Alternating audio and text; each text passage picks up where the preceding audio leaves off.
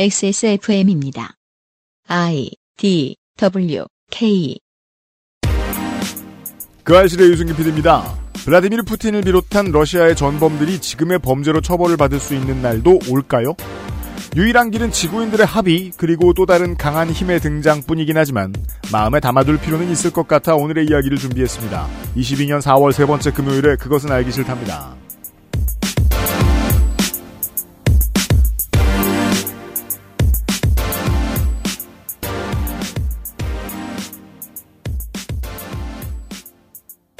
이번 침략 전쟁을 이렇게 저렇게 뜯어보고 있었습니다. 윤세민 에디터가 있고요. 네, 안녕하십니까. 윤세민입니다. 네, 화면 보기처럼 흐물거리는 덕질인이 나타났습니다. 네, 안녕하십니까. 저는 이미 지쳐 있습니다. 그러니까 토요일 자기 방송 프로모션을 위해서 네. 어, 목요일 금요일 이틀간 붙들고 있습니다. 예, 지방령. 있습니다. 네. 이게 뭐야? 잠시 후에 임상호 소장을 다시 만나도록 하겠습니다. 그것은 알기 싫다는 아름다운 재단 18월은 캠페인 반려세제 깨끗한 생각 마구 긁고 노는 케미하우스 애견 매트 120년 전통의 덴마크 프리미엄 신바이오틱스 큐비엔 사르락토 프로바이오틱스에서 도와주고 있습니다. 18. 홀로 어른이 되어야 하는 아이들을 위해 함께 해주세요. 아름다운 재단은 18 어른의 건강한 자립을 응원합니다. 아름다운 재단 18 어른 캠페인. 앞면, 뒷면, 측면까지 완벽 방수. 양면 사용으로 다양하게 꾸며보세요.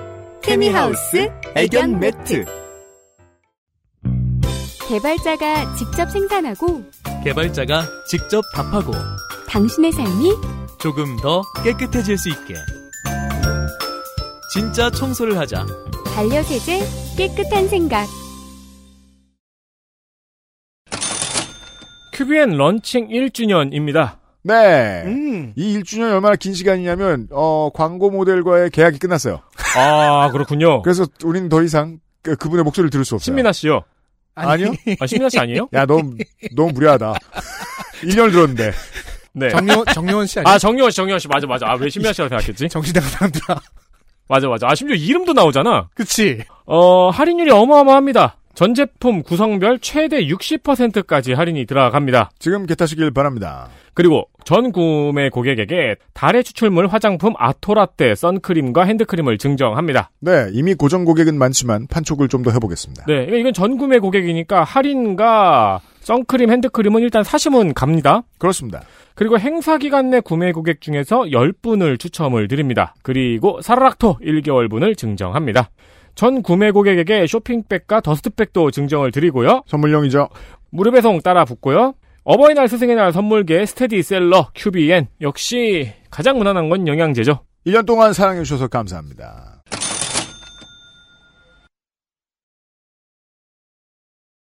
어제와 마찬가지로 인문결연구소에 임상훈 소장과 함께 앉아 있습니다. 돌아오셨습니다. 어서 오십시오. 네, 안녕하십니까. 네. 13년도에 유로마이단 시위가 온 우크라이나에 들끓었을 때, 물론 그, 우크라이나의 저 남동부 일부 지역은 그쪽은 친러 시위대가 오히려 더 시끄러웠기도 했습니다. 음, 아, 하나된 유럽을 지지한다. 이런 어렵지 않은 메시지를 내놓았고, 당시 친러 성향의 대통령을 결국은 끌어내리긴 했는데요. 대통령이 피난됐죠, 그때. 네. 유럽이 하나가 됐으면 좋겠다 하는 메시지를 어떤 선택의 기로가 막아섰을까? 에 대한 답 중 일부를 어제 시간에 알아봤습니다. 국제사회 전체가 그걸 원하지 않았던 것 같고, 음. 미국이 원하지 않았던 것 같고, 네. 특히 미국의 누군가가 원하지 않았던 것 같다. 그 점에 있어서는 우리가 그냥 잊을만하면 가끔 드렸던 말씀의 재탕이기도 합니다. 아, 미국의 그 어떤 개혁적인 드라이브라도 함께 막아서는 세력들, 총기협회, 무기회사, 의료단체들. 사실 그들의 견해는 언제나 같은 결론을 내더라고요. 그 셋 중에 하나가 망가지는 걸 어떻게든 막아서죠, 연대해서. 미국이 원하지 않았던 것도 있고 서유럽 국가들, 서- 특히 서유럽 끝에 있는 프랑스 같은 국가들도 원하지 않았다고들 하죠. 네, 그래서 젤렌스키 대통령도 스스로 나토에서 아무런 답도 주지 않았다는 말도 했었고요.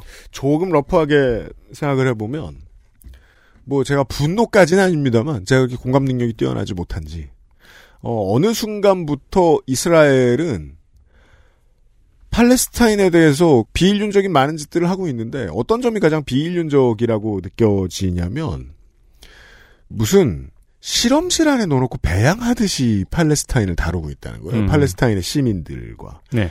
인구수 조절하고 못 먹고 못 살게 하고 교육 수준 낮춰놓고 그러다 보면 테러 조직이 융성할 수밖에 없죠.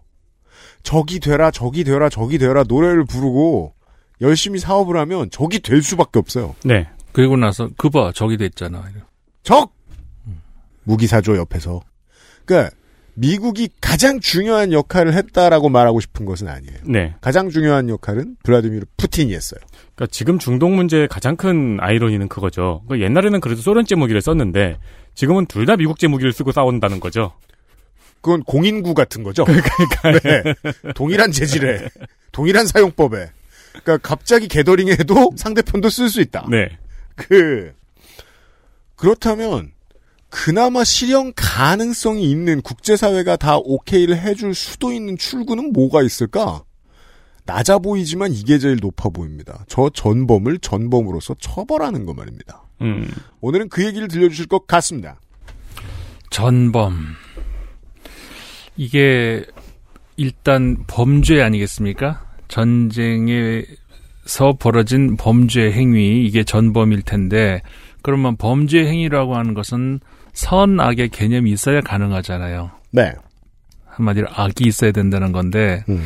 물론 여기서 이제 선악의 철학적 어떤 신학적 우리가 이야기를 하자는 건 물론 아니고, 그걸 구분할 수 있는 능력이 인간에게 있다고 말하는 건 좀 오만하긴 합니다. 네. 사실 기독교적 입장에서도 진짜 기독교는 악이라는 걸 존재를 있다고 하면 안 되죠. 그러면 기독, 기독교가 무슨 일어나죠? 악이라고 하는 건 없습니다. 존재하지는 않고. 구약은 악을 규정짓거나 자세히 소개해주진 않는 걸로 압니다. 예. 선이 부족한 것을 우리가 상대적으로 악이라고 이제 부를 수 있다는 것이죠. 음. 아, 선의 라이벌로 존재하는 어떤 실체로서 악이 있는 게 아니고 선이 부재한 상태, 다소 부재할 수 있는 거니까 선이 제로인 사람은 없겠죠. 그런데 선이 백인 사람도 없을 겁니다. 신이 아닌 이상. 그럼요. 그럼 중간 어딘가에 있다면 결국 무슨 얘기가 됩니까? 누구에게나 악은 있다는 것이죠. 음. 이게 1이 있느냐, 10이 있느냐, 50이 있느냐의 문제지 누구에게나 악은 있고 이 결국 인간은 원죄. 제가 기독교인은 아닙니다만 그래야 이제 기독교의 교- 교리에도 맞다고 생각을 합니다. 그렇기 때문에 인간은 원죄를 가지고 있을 수밖에 없는 것이죠. 그런데 이 악을 그럼 범했다. 그러면 거기에 대해서 단죄를 하는 것 이게 이제 뭐 범죄 행위로서 우리가 규정을 하는 건데 국가라는 것이 조직이 되면은 지구상에서 가장 강력한 강제력을 가질 수 있는 단체가 이제 국가잖아요. 네. 한마디로 국가의 이름으로 사람을 죽일 수도 있는 게 국가니까. 음. 그런데 국 가에서는 그러니까는 단죄가 가능하죠. 어, 사법의 이름으로 정의의 이름으로 어, 단죄를 할 수 있다라고 하는데 그러니까 당연히 그 아래에서는 국가 아래 단위는 국가 아래 단위의 어떤 그 이름으로 단죄를 할 수는 없죠. 경기도의 이름으로 너를 처단한다 이건 안 되잖아요. 근데 네. 그러면 연방제죠. 음, 그렇죠. 네. 그러니까는 국가가 있기 때문에 국가의 밑에 있는 모든 단위는 국가의 이름으로 단죄를 할 수가 있는 그런 상태죠. 그게 이제 우리가 그 한마디로 말해서 사법부, 사법 정의 뭐 이렇게 얘기를 할 수가 있는 것인데 그런데 국가가 국가의 이름으로 범죄를 저지르면 그러니까 그러면 어떡하지? 그러니까 한마디로 국가 이상의 단위에서 국가의 범법 행위라든가 부정, 부패 이런 것들 타락 이런 것들을 처벌할 수 있는 방법이 있는가? 그래서 우리가 이제 국제법이라는 걸 만들지 않습니까? 그런데 이제 국제 관계에 있어서 두 가지 견해라 그럴까 입장이 있죠. 뭐 어려운 말도 아니고 이상주의하고 현실주의인데 아뭐 그렇군요. 우리가 항상 쓰는 말 아닙니까? 3학년 1학기 수업이죠. 3학년. 네. 아, 그, 3학, 어떤 3학년이요? 초등학교? 아니요 학부. 어, 그러니까. 그런데 이게 그러니까 어려운 말도 아닌데, 네. 어려운 말도 아니지만은 이 국제 관계에 있어서 굉장히 중요한 두 그 입장이라고 할 수가 있는 것이죠. 이 이상주의라고 한다 그러면은 뭐를 얘기하냐면은 아니다. 우린 인간이잖아. 할 수 있어. 뭐라도 만들어서 어, 할 수 있는 거 아니야? 어, 국가 단위로 해결할 수 없는 것은 국가들끼리 모여서 더 큰 뭔가를 만들어 가지고 좀 우리가 어떤 특정 국가의 잘못이라든가 이런 거는 막아, 막을 수도 있을 것이고 이런 것이 이제 그 이상주의라고 흔히 부르는 아, 그리고 이런 것들이 국제 연맹, 국제 연합의 탄생으로 이어지게 되는 거죠. 이게 상대 이게 뭐 제가 이렇게 딱 다- 어, 단정지어서 할 수는 없습니다. 근데 상대적으로 조금 더 국제 문제에 있어서의 진보적 목소리를 가진 사람들이 이런 생각들을 좀 더 하고 예. 반대에 아까 말씀드렸던 현실주의라고 한다면 리얼리즘이죠. 이게 뭐냐면은 국제사회에서 그게 가능하냐 말도 안 되는 소리 하지 말고 음. 그냥 여기선 양육 강식이지. 그러니까 강자가 지배하는 세상 뭐 어떻게 할 거야? 그러면 힘을 키워야지. 그 방법밖에 없잖아. 어, 우리 그런 이야기도 주변에 많이 하잖아요. 이제 그런 것들을 국제사회에서, 국제무대에서 이제 현실주의라고 얘기를 하죠. 상대적으로 조금 더 보수적 견해를 가진 사람들이 어, 그런 생각들을 하죠. 그러니까는 사실은 그럼 뭐가 맞냐? 뭐가 맞는 게 아니죠. 둘 다 있잖아요. 이 국제사회에서는. 네. 그런 노력을 하면서 유엔이라든가 이런 그 것들도 만들고 그러면서 이제 국제사회에서 일어나는 여러 가지 분쟁이라든가 이런 것들을 해결하려고 하는 노력이 있고 그러면서 동시에 국가 단위에서 해결할 수 있는 그런 수준의 어떤 그 사법적 단죄는 불가능하잖아요.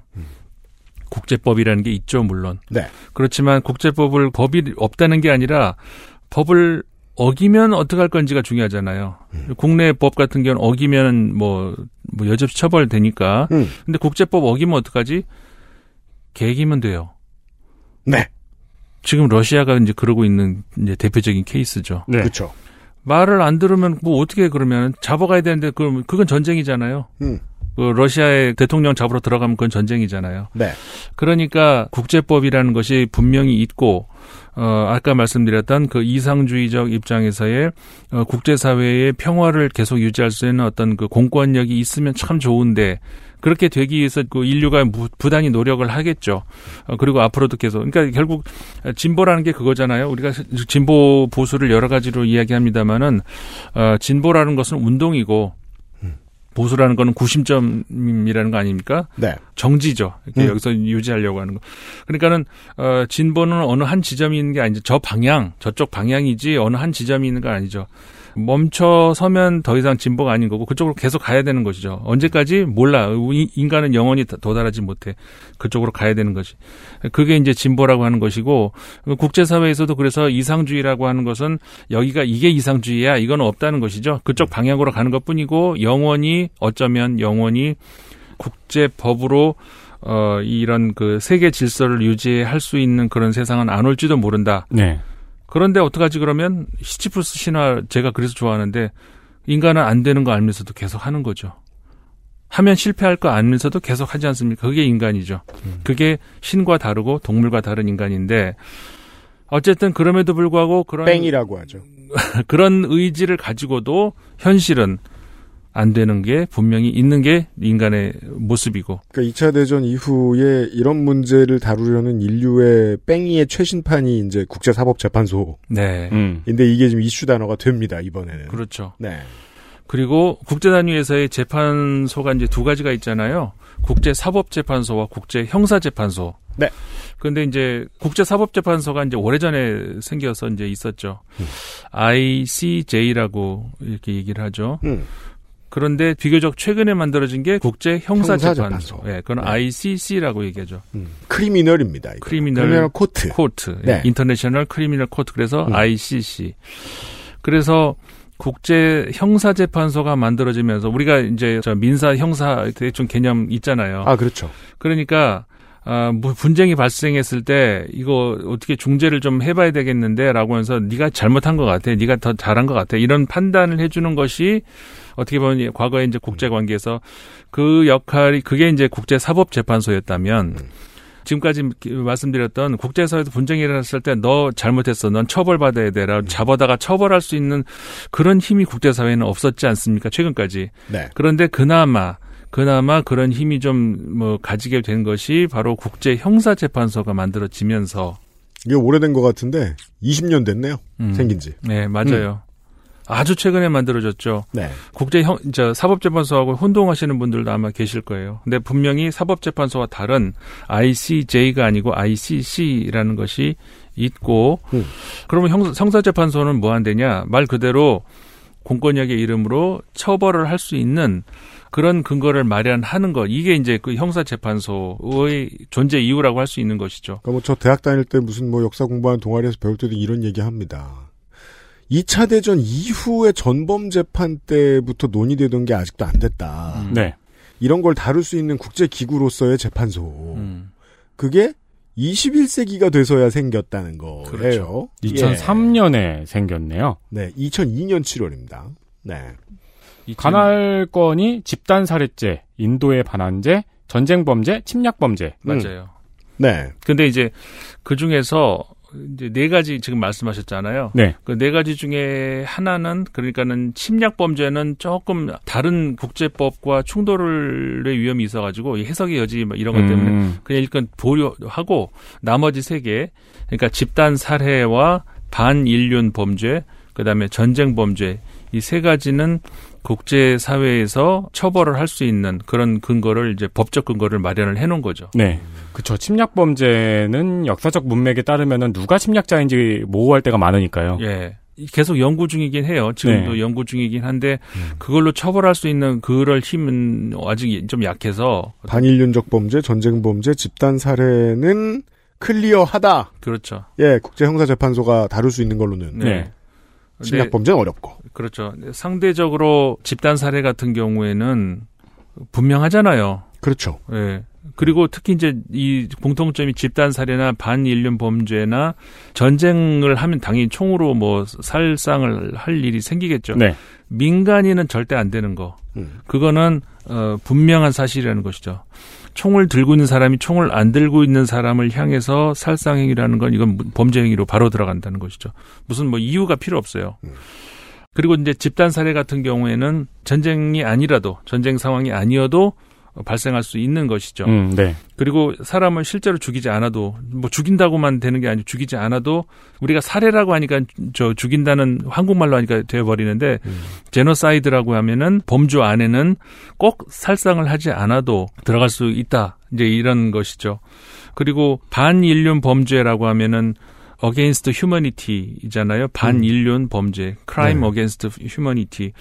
그것도 역시 마찬가지로 어, 민간인을 향해서 어떤 그 해서는 안 되는 그런 행위를 하는 것 이런 것들이 해당이 되는 것이죠. 저 심리적인 그런 위약 행위도 당연히 이제 거기에 음. 포함이 됩니다. 그 보통의 전쟁 범죄에서 이제 일어나는 필드에서 일어나는 일들로 말할 것 같으면은 고문과 강간 정도. 음. 노예화, 음. 추방, 강제 이주, 음. 구금, 신체적 자유에 대한 심각한 박탈, 음. 강제 실종, 인종 차별 등이 있네요. 그렇죠. 그리고 이제 전쟁 범죄 같은 경우는 어, 전쟁 범죄니까 전쟁을 일으킨 행위에 대해서 뭐 관련되는 거잖아요. 네. 어, 그러니까는 민간인이 아니라 이제 군인과 관련이 될 수도 있다 싶지만 어, 군인과 관련이 된다 하더라도 어, 포로 포로는 군인은 군인이잖아요. 네. 근데 포로한테는 그 가혹행위라든가 살상은 물론이고 고문. 고문이라든가 이런 거를 할 수가 없게 돼 있죠. 네. 그런 거를 어겼을 때도 당연히 범죄의 행위에 들어가는 것이고 다시 말해서 국제 형사 재판소의 이름으로 처벌을 할 수 있는 근거가 있다는 것이죠. 이제 그것이 어떻게 보면 인류 문화에서 큰 하나의 진전이라고 볼 수도 있어요. 네. 이제 그런 것들이 이번 그 러시아가 어, 우크라이나를 침공한 그 거기 이제 적용을 할 수 있겠느냐 이제 그게 이제 문제가 되는 것이죠. 음, 어, 일단 첫 번째는 이제 이런 그 형사 재판소에서 관할할 수 있는 그리고 이제 어떤 처벌할 수 있는 대상이 국가는 아직 없다는 것. 그러니까 국가를 처벌할 방법은 없어요 아직까지는. 음, 그렇다면 아마 뭐 위로 위로 올라가봐야 뭐 four star three star. 음. 네. 개인 개인을 처벌할 수 있지 아, 예. 국가는 처벌할 수 없어요. 그렇기 음. 때문에 과연 푸틴을 그 법정에 세울 수 있겠는가라고 하는 것은 현실적으로 한계가 있죠. 그러니까 오란다고 오지도 않을 거고 그렇죠. 가서 잡아오면 그게 전쟁이잖아요. 그렇죠. 음. 그렇기 때문에 아까 초반에 말씀드린 바로 그게 한계가 있다는 거 아직까지는 국제사회 전체를 묶을 수 있는 어떤 그 지상권이라는 건 없잖아요. 네. 국가의 그 공권력에 해당하는 어, 그렇기 때문에 현실적으로는 쉽지 않다. 그 정상회담 한다고 속인 다음에 아, 그렇죠. 문 열고 들어오면 법정 해가지고 문다 잠그고 음. 그럼 그것도 전쟁이잖아요. 집에 와서 또 고소하겠죠. 음. 거짓말했어 이러면서. 강제 구금이라고. 네. 그래서 이게 쉽지는 않은 문제인 건 분명해요. 그러다 보니까 지금까지 보시면은 집단 살해, 그 다음에 반인륜 범죄의 사례들 몇 가지 우리가 봤잖아요. 네. 그러면 그런 사례들이 처음에 먼저 선빵을 날린 사람만 하겠습니까? 아니잖아요. 한마디로 얘기해서 저 러시아와 우크라이나 관계에서 러시아군만 그런 그 전쟁에 있어서 하면 안 된 행위를 했을까요? 응전한 나라의 군인들. 당연히 했겠죠. 네. 네. 그리고 만약에 뭐 러시아 포로를 뭐 고문하고 직결했다면. 그렇죠. 네. 바로 처형했다든가 이런 것들 음. 포로를 잡아서 처, 처형하는 거 이건 범죄 행위거든요. 그리고 이제 뭐 민간인들 마찬가지로 그 러시아 군인한테 케이크 줬는데 거기다 독을 타가지고 음. 그, 그 이런 보도도 나오잖아요.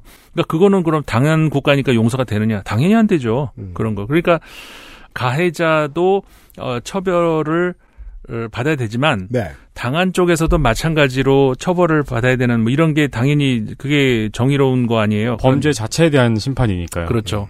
그런데 지금까지 그 형사 재판소의 한계가 이제 어, 항상 승전국은 처벌을 모- 아, 못했죠. 그러니까 항상 당한 나라들은 그렇죠. 패전국들이 이제 그, 그 지점에 있어서는 19세기와 아직 동일하다는 거죠. 그렇죠. 아직까지 그게 음. 어, 한계가 어, 네. 있다는 거. 새로운 tool이 나오지 않았다는 거죠. 예. tool의 이름이 바뀐 새로운 tool이 있긴 있지만 기동 방식은 똑같다 한계점과. 그렇죠. 근데 그게 국제사회에서 영원한 한계점일 수 있는데, 그러니까 안 돼. 그러면은 이제 이게 아까 말씀드렸던 현실주의가 되는 것이고, 음. 아, 아니야. 그럼에도 불구하고 개선할 수 있어 라고 하는 것이 이상주의인데, 저 당장 21세기에 형사재판소, 국제 단위에서의 형사재판소가 만들어졌다는 것만으로도 하나의 그 진보 아니겠습니까? 네. 그러니까 이게 뭐 진보가 아주 아니라고 말할 수만은 없는 게 잠시 후에 또 궁금함 또 여쭤보겠습니다만은 처음에 지금도 그렇고 선진국들 중에 비준 안 한 나라들 많아요. 음, 맞아요. 예, 처음에 아들 부시, 아들 부시 본인이 전범이잖아요. 음. 도널드 럼스펠트와 더불어 가장 네. 중요한 전범이잖아요. 네.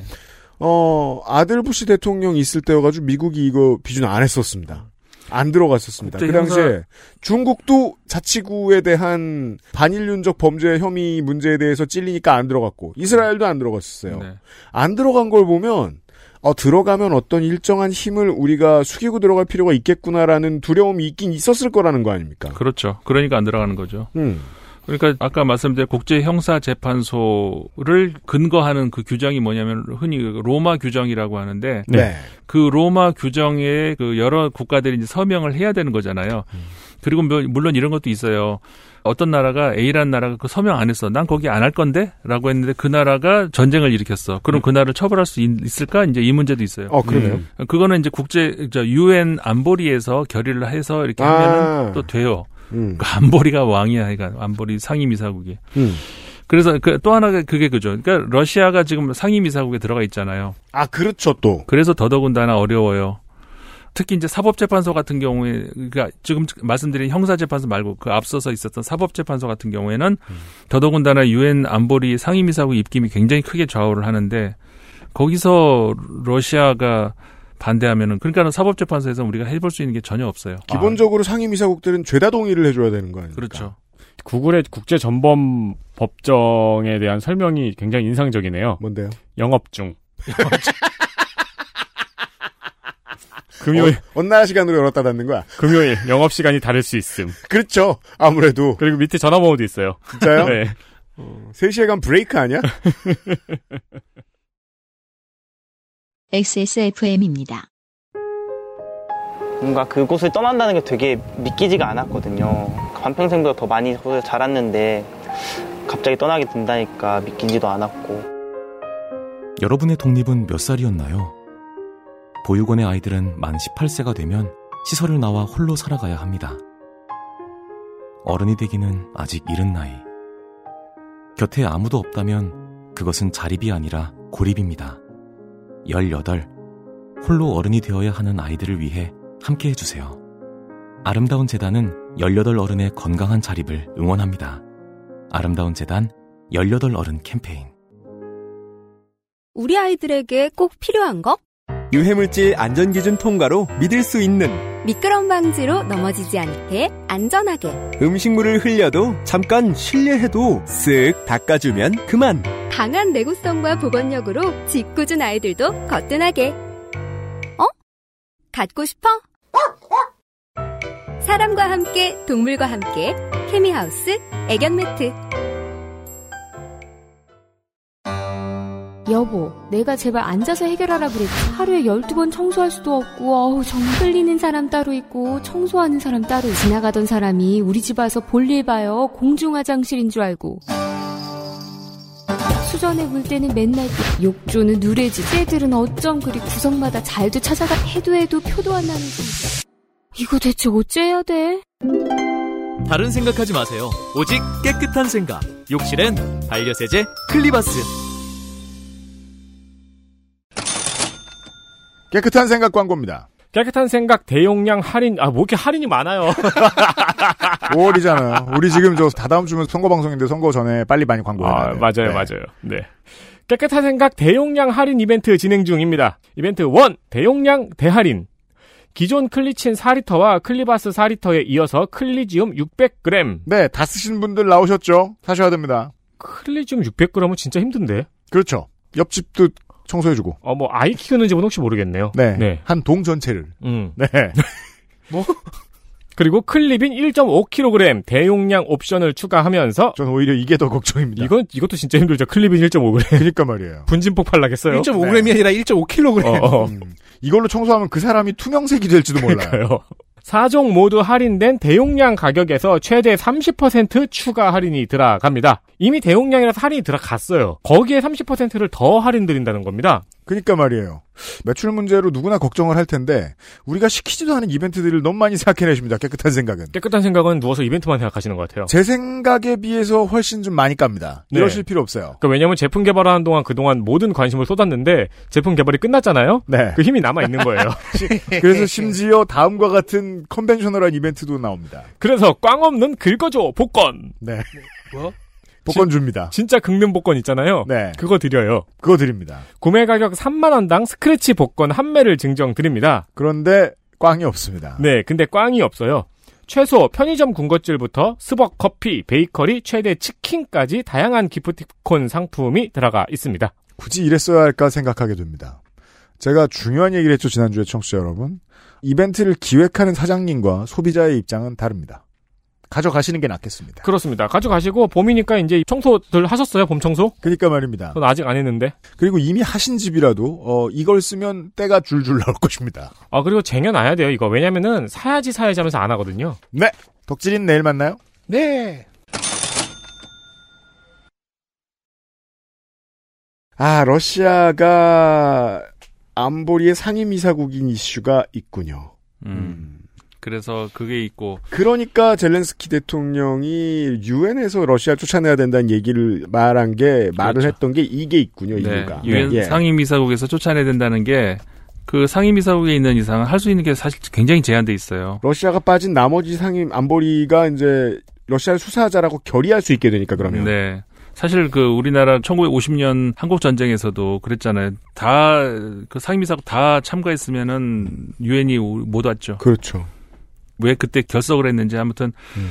그래서 된 건데 아무튼 그래서 아까 말씀드렸던 로마 규정 거기에도 우리- 당연히 우리나라도 이제 서명했고 네. 우리나라는 그런 건 잘해요 그런 서명은 우리나라 뭐진 죄가 없거든요. 그 문제 있으면. 네. 네. 저- 서명하는 게 좋지 우리한테는 네. 근데 그 미국 러시아 우크라이나는 안 했어요 거기 아. 그러니까 우크라이나도 안 했단 말이에요 아직까지 거기에 일단 두 당사자국이 여기에 인준을 안 했습니다. 네 음. 그러니까는 그 인준을 안 했다는 것이 국내에서 이제 국회에서 통과를 안 했다는 얘기잖아요. 네. 그래서 어, 거기서는 그 애매한 어떤 그런 상태. 그리고 이제 참고로 북한하고 아, 중국 같은 경우에는 거기에 아예 가입을 안 하고 있어요. 중국은 처음부터 가입 안 했고 그랬던 걸로 알고 있어요. 가입하면은 여러 가지로 좀 벌 좀 받아야죠.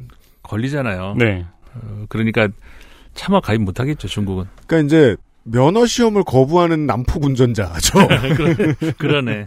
네.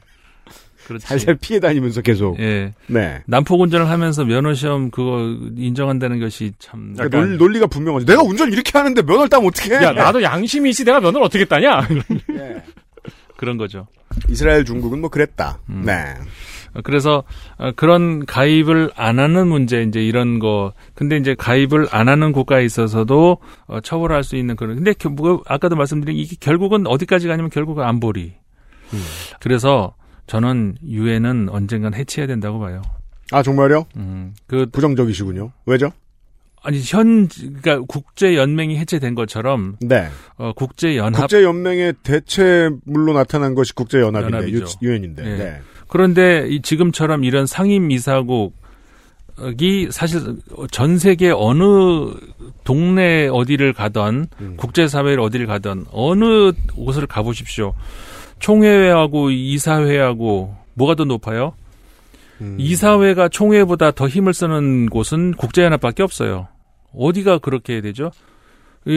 우리나라 국무회의하고 국회, 총회하고 어디가 더 힘이 세요? 어디 결정이 최종 결정이죠? 어, 앞으로는 전경련이 될 것으로 예상되고 있습니다만. 그러니까 네. 전 세계 어느 곳에도 이사회가 어, 총회를 압도하는 그런 모임은 음, 없죠. 그렇죠. 그런 모임은 해체가 돼야 돼요. 사실 이게 내내 뭐 똑같은 뉴스를 몇십 년째 보고 있다 보면 질문조차 하지 않게 되는 궁금하지조차 않게 되는 문제에 대한 질문을 오늘 지금 처음 해보게 되는 것이 국제 질서가 패권 국가를 견제할 장치는 만들어낼 수 있을까 언젠가? 그러니까 그게 어, 시치프스의 바위처럼 하, 이게 과연 될까 싶지만 그래도 굴려야 하는 것이 인간이라는 것이죠. 우리가 이런 실수를 얘기했단 말입니다. 어제 시간에 90년대 중반에 왜 할 수 있었을 때 평화적인 팍스 아메리카나의 날개 아래에 러시아를 두지 못했을까 혹은 두지 않았을까에 대한 질문. 왜냐하면 미국이 가장 세던 시절이니까 이제 돌이켜 보면 네. 그때가. 근데 어제 냈던 결론은 그거였잖아요. 할 수도 있었다. 음, 근데 지금에 비하면 훨씬 간발의 차로 안 된 것이다. 그렇죠. 그럼 다시 돌아와서 지금으로 얘기해 보자고요. 냉전 시대가 돌아올 거라고 얘기하는데 냉전 시대가 돌아올 리는 없습니다. 왜냐하면 냉전은 양극화에 지나지 않으니까 음. 다극화의 시대 혹은 모두가 파편화지 않은 시대가 올 거란 말입니다. 네. 그게 전쟁의 이유든 미국의 힘이 약해진 이유든 판데믹이든 간의 말입니다. 그러면 패권 국가들도 약해졌을 거란 얘기거든요. 그렇죠. 총회가 강해지지 못할 이유는 무엇인가라고 생각할 수도 있는 거예요. 2022년에 와보니까. 음. 그러니까 미국도 지금 그래서 나토에 대해서 지난 어제 우리 나토 얘기 한참 했잖아요. 네. 예. 어, 나토를 어떻게 할 것이냐의 문제 이게 이제 쉽지가 않아요. 왜냐하면 일단 트럼프 대통령 당시에 계속 나토 가서 시비 걸었잖아요. 음. 70년이었단가 이거 행사 가가지고 이 건물 누가 졌어? 뭐 이상한 얘기하고 돌 만져보고 막 그랬는데 특이한 우파죠. 네. 참그 하여간 그 특이한 네. 사람이야. 그, 그 근데 공, 공화당의 매파들이 당황하는. 미국의 파편화에 불을 당긴 당겼죠. 음. 네. 그래서 바이든 대통령이 취임하자마자 제일 먼저 미국이 돌아왔다 이렇게 얘기하잖아요. 네. 근데 그 말을 100% 믿기가 어려운 것이 미국이 돌아왔는지는 모르지만 미국 안에 가보면 트럼프 주의는 여전히 남아 있다는 거죠. 네. 그리고 아직까지도 차기 대선에 나오겠다는 그리고 진짜 알 수가 없는 난 그 트럼프 대통령 당선 이후로는 어느 예측도 안 하기로 했습니다. 그래서 어떻게 될지도 모르는 그러니까 어 나토를 그러니까 미국이 중심이 돼가지고 우- 운영을 하고 있는 그 나토의 전 세계 질서를 맡길 수 있겠느냐. 좁게 말해서 유럽의 질서를 맡겨놓을 수 있겠느냐. 이 문제에 있어서 유럽인들은 고개를 갸우뚱하죠. 음. 그 미국의 극우가 득세하는 시간이 길고 그 볼륨이 커질수록 분명하게 예상할 수 있는 게 하나 있다는 겁니다. 음. 미국은 점점 더 약해질 거예요. 네. 그러니까 그 미국 내부의 사정도 그러니까 트럼프도 괜히 그런 말 한 건 아니죠. 돈이 펑펑 남아 돌아가면 그걸 안 했겠죠. 돈을 왜 거기다 쓰냐 이 문제에서 그렇게 나온 건데 그러니까 미국도 더 이상 세계 경찰 역할을 하기에는 우리가 힘이 붙이다. 그래서 이 유럽에서는 프랑스가 요즘에 그런 얘기하죠. 어, 원래 사실 원래 계획에 있던 거예요. 유럽 연합의 창설은 궁극적으로는 돈을 하나로 묶고 화폐를 하나만 쓰자. 그거는 했잖아요 이미. 네. 전체가 가입을 한- 하지 않았지만 음. 유럽 연합 회원국이면은 사실은 그 유로존에도 들어가야 되는 그 의무 조항이에요. 근데 아직까지 이제 비준을 안 하고 있는 거지. 맞습니다. 그러고 나면 이제 뭘 하느냐? 외교권도 하나로 묶겠다는 큰 원칙을 가지고 있어요. 네. 당장은 아니, 아니더라도 네. 그 다음에 국방권을 하나로 묶는다. 음. 그 사람들이 유럽연합을 생각해낸 첫 이유가 뭐냐면은 1차 대전, 2차 대전을 겪으면서 결국은 우리끼리 싸우고 있네 이거잖아요. 그렇죠. 그 딴 데 가서는 뭐 우리 잘 먹고 잘 사, 그 어디 그 국제 사회에서 제국주의 노릇하면서 잘 먹고 잘 사는데 결국 우리끼리 싸, 그러니까 우리끼리만 안 싸우면 되겠네. 이- 여기서부터 출발한 거란 말이에요. 네. 그렇죠. 그러니까는 그런 군대를 하나로 만들어 버리면은 내라는 날지 몰- 몰라도 그렇죠. 전쟁은 없겠네. 그 역으로 보면 20세기에 잘못 나온 패권주의에 대항하는 18세기의 앙시행 레짐인 거죠. 음. 아니 우리가 해외에 정복 사업하고 다닐 때 불만이 없었잖아요. 우리가 당하니까 이유가 필요하다는 생각이 난 거지. 그렇죠. 예. 그러니까 어, 유럽 군대를 만들면은 그 적어도 우리끼리는 싸울 일이 없겠다. 그러니까 평화가 오겠다 이제 이거죠. 그러니까 유럽 입장에서도 누군가는 의문스러워 할 거예요. 전쟁도 끝났는데 왜 30년간 아직도 미국이 여기서 나토군을 좌지우지하지? 음. 음. 그 문제 그래서 유럽군 문제가 굉장히 많이 불거지고 있어요. 우크라이나 전쟁 전까지만 하더라도 뜬금없이 갑자기 왜 유럽군 그랬는데 음. 이거는 원래 프로그램이 있었다. 이제 이거는 제가 말씀드렸잖아요. 그리고 이제 첫 번째는 그거 우리끼리 적어도 싸울 일은 없겠다. 이게 이제 처음 이유였고 네.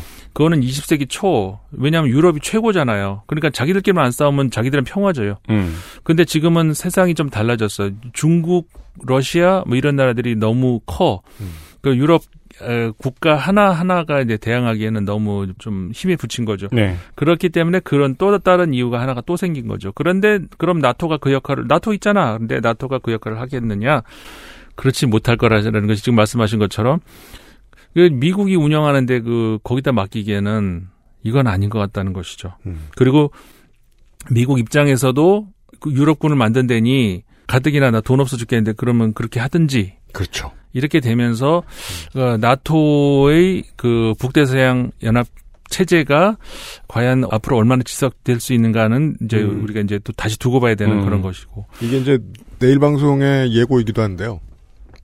어, 참고로 내일은 배트맨 얘기인 거 모셔줘 청취자 여러분. 아, 아셨죠? 저번에 얘기했잖아요. 아 그랬나요? 네, 헬마우스 시간 연장되면서. 안타깝지만 네 배트맨입니다. 배트맨이 그- 뭐예요?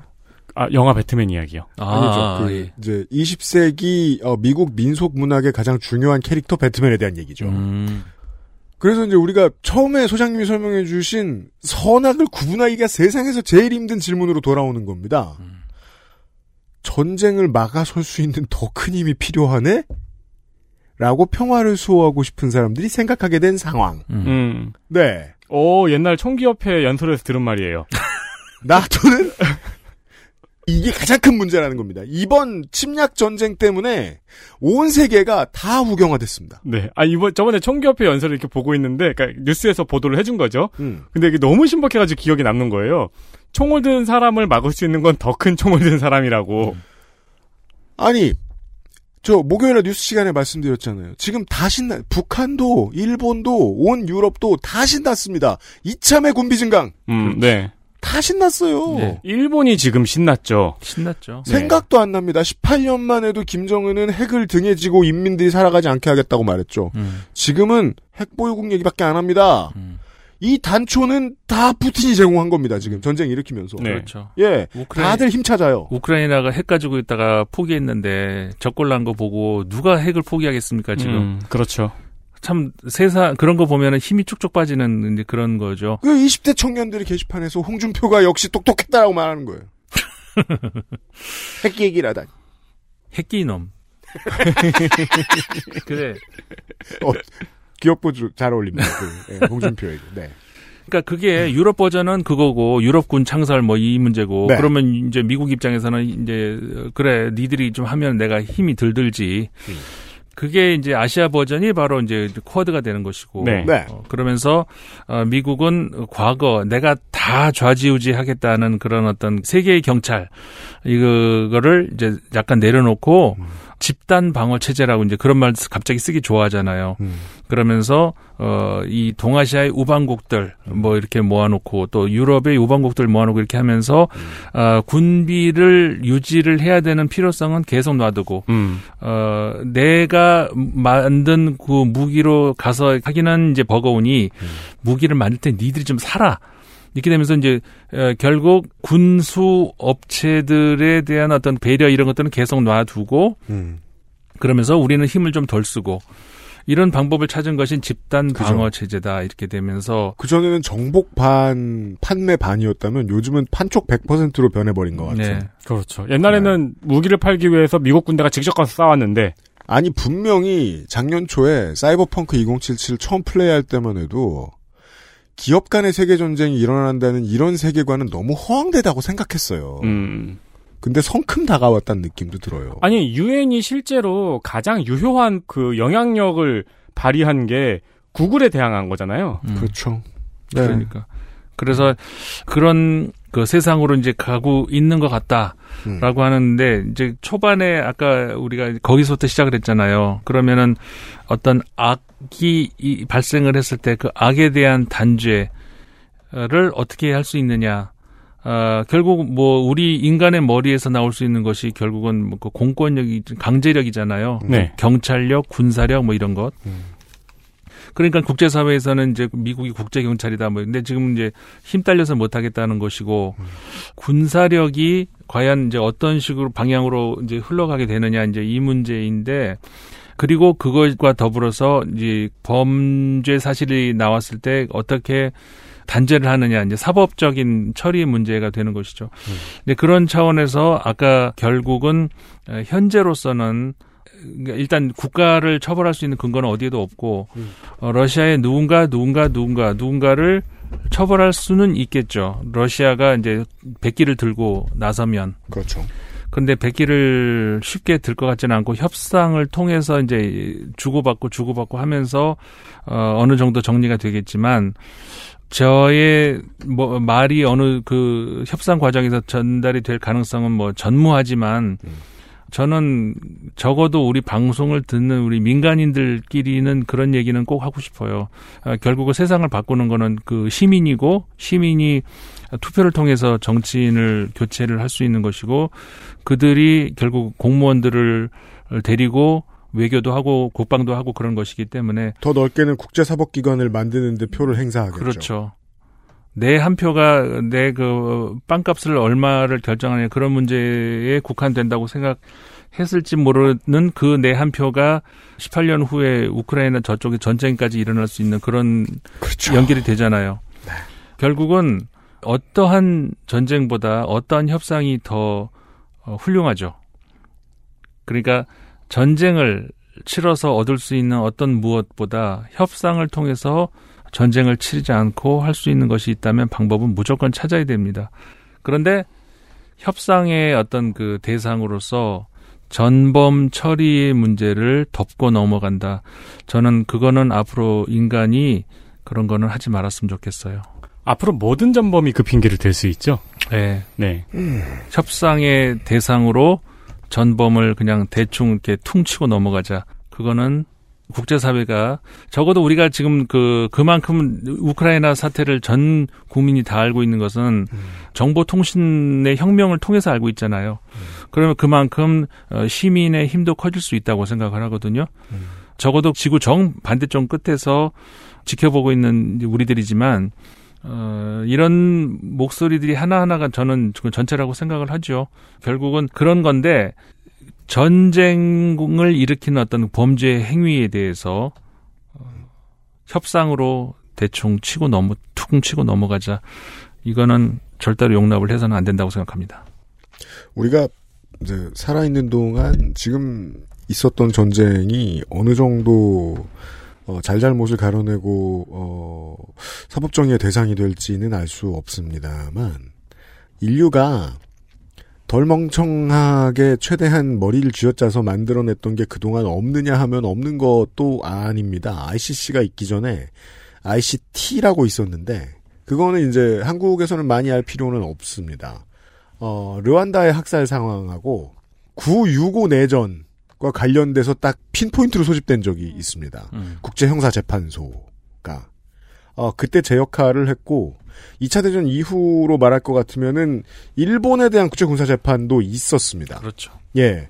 그때의 판례가, 아, 반인륜 범죄를 정의를 내리는데 큰 중요한 역할을 했다고 하죠. 네. 네. 그러니까 아예 안 해본 건 아니다. 음. 인류가. 음. 네. 그러니까 과거에는 임시로 니른베르크 그다음 말씀하신 그 일본에 대한 전범 르완다 그다음에 어디 있어 유고슬라비아. 유고슬라비아 많이 네. 있었어요. 음. 그랬던 것이 상설로 만들어진 것이 이제 형사재판소고. 네. 그러니까 그렇잖아요. 우리가 안 될 것 같지만 안 될 것 같지만 조금씩 조금씩 그래도 인류는 한 발씩 한 발씩 앞으로 나가고 있죠. 네. 근데 시, 그 경우와도 너무 다른 어려운 경우긴 하네요. 그러니까 독일과 일본 같은 경우는 완전히 패전국이었고, 그러니까. 네 그리고 이제 그죠. 루안다 같은 경우는 러시아와 비교할 수 없는 그렇죠. 나라인데 음. 너무 푸틴은 생존하는 권력이고, 음. 그리고 우크라이나 전쟁에서 만약에 러시아가 물러난다 해도 러시아가 패전국인 건 아니잖아요. 음. 네. 네 국제사회가 심판할 수 있는 네. 그- 그 인물을 어떻게 데리고 오느냐. 네. 그러니까 그게 아까 말씀드렸던 결국 그 승자는 처벌을 받지 않는 그 원칙이 아직까지는 국제 형사 재판소에서도 어렵지 않을까 싶지만 네. 우리가 포기를 하지 않아야 되는 이유가 긴 역사를 우리가 공부를 하잖아요. 네. 역사를. 그러면 긴 역사를 놓고 보면은 어 조금씩 그래 왔네. 계속 가고 있어요. 음. 네. 포기는 안 되는 겁니다. 네. 이런 말 하면 제가 정치병자처럼 보이시겠지만, 김건희 씨도 언젠가 처벌받을 겁니다. 네. 여러분 지금 뭐 하나 못 들으셨어요. 뭐요? 아, 사실 한 시간 얘기 더 했어요. 다, 다 편집했는데요. 승자 처벌도 없는 거 아닐 겁니다. 그 국제사회에서도 그 사례는 나타날 거라고 믿습니다. 음. 먼 길을 돌아서 어, 출발점에서 얘기를 끝맺도록 하겠습니다. 네. 다음번에는 덜 복잡한 이야기로 모시도록 하겠습니다. 저는 제가 처음에 이제 저 뵙자고 그 지난달에 만나 뵀을 때만 해도 좀 한가하신 줄 알았는데 프랑스 뭐 대선도 있고 음 그렇죠. 네, 그 푸틴이 전쟁도 일으켰고 네. 그 되게 바쁘시더라고요. 잠깐 피신하신다고 해외로 아 네, 방송국들을 피해서 혹시 막간으로 잠깐 우크라이나 전쟁 때문에 네. 주목을 못 받고 있는 다른 나라의 이슈들도 있나요? 프랑스 대선이 대표적인 그런 네. 경우고 그 밖에 또 어디가 있을까요? 마린 르펜이 지금 친러 성향 숨기느라 바쁘죠. 예, 네. 아니, 그 프랑스 대선 얘기를 해야 되나? 그 마린 르펜이 대통령 한 30초 해볼까요? 네. 예, 그 대선에 굉장히 과거 어느 때보다 아주 근접해 있어요. 네 맞습니다. 저는 아직까지는 되지 않을 거라고 보지만, 근데 제로로 놓고 싶지는 않아요. 음. 어, 쨌든 양강까지 올라왔습니다. 양강은 그 전에 올라왔고, 아, 네, 네. 그렇죠. 네. 어, 그 양강이 그래도 이제 표차가 있는 양강이었는데, 음, 지금은 표차가 굉장히 붙었어요. 네. 그래서 오 이걸 이러다 설마 싶은 뭐 그런 건 있지만 음. 그래도 어려- 아직은 어렵지 않을까 싶은데 네. 어쨌든 그러다 보니까는 어, 마린 르펜이 어, 한마디로 그 변장을 하기 시작하죠. 그렇죠. 그 푸틴 관련해서도 이제 그래서 얘기가 나온 건데 푸틴 관련해서도 그 전에는 푸틴에 대해서 그렇게 그 나쁜 이야기는 하지는 않았어요. 음, 그냥 오히려 우호적이랄까 뭐 이런 저 입장이었는데 그것 때문에 표를 깎아 먹었거든요. 여, 여론조사에서 바로바로 나오잖아요. 네. 그러니까는 입장을 바꿨어요. 네. 이런 식으로 그 중도인 것 같이 이렇게 그 변장을 하는 것들이 굉장히 많아요. 음, 그 르펜 마린 르펜의 프로그램을 보면 음. 근데 그걸 또 보고 찍어 준다는 거. 이 참그 음, 그러네요. 네. 아마 돌아오셨을 때는 이제 그 프랑스가 어, 우리 꼴이 났는지 결정이 날 거예요. 네. 뭐 그때 그 그때 가서 그 얘기하죠. 네. 네. 어, 디 가시는지 제가 까먹었습니다만 다녀오시면 다시 뵙도록 하겠습니다. 예. 임상수 장님 수고 많으셨습니다. 이번 주. 네, 고맙습니다. 감사합니다. XSFM입니다. I D W K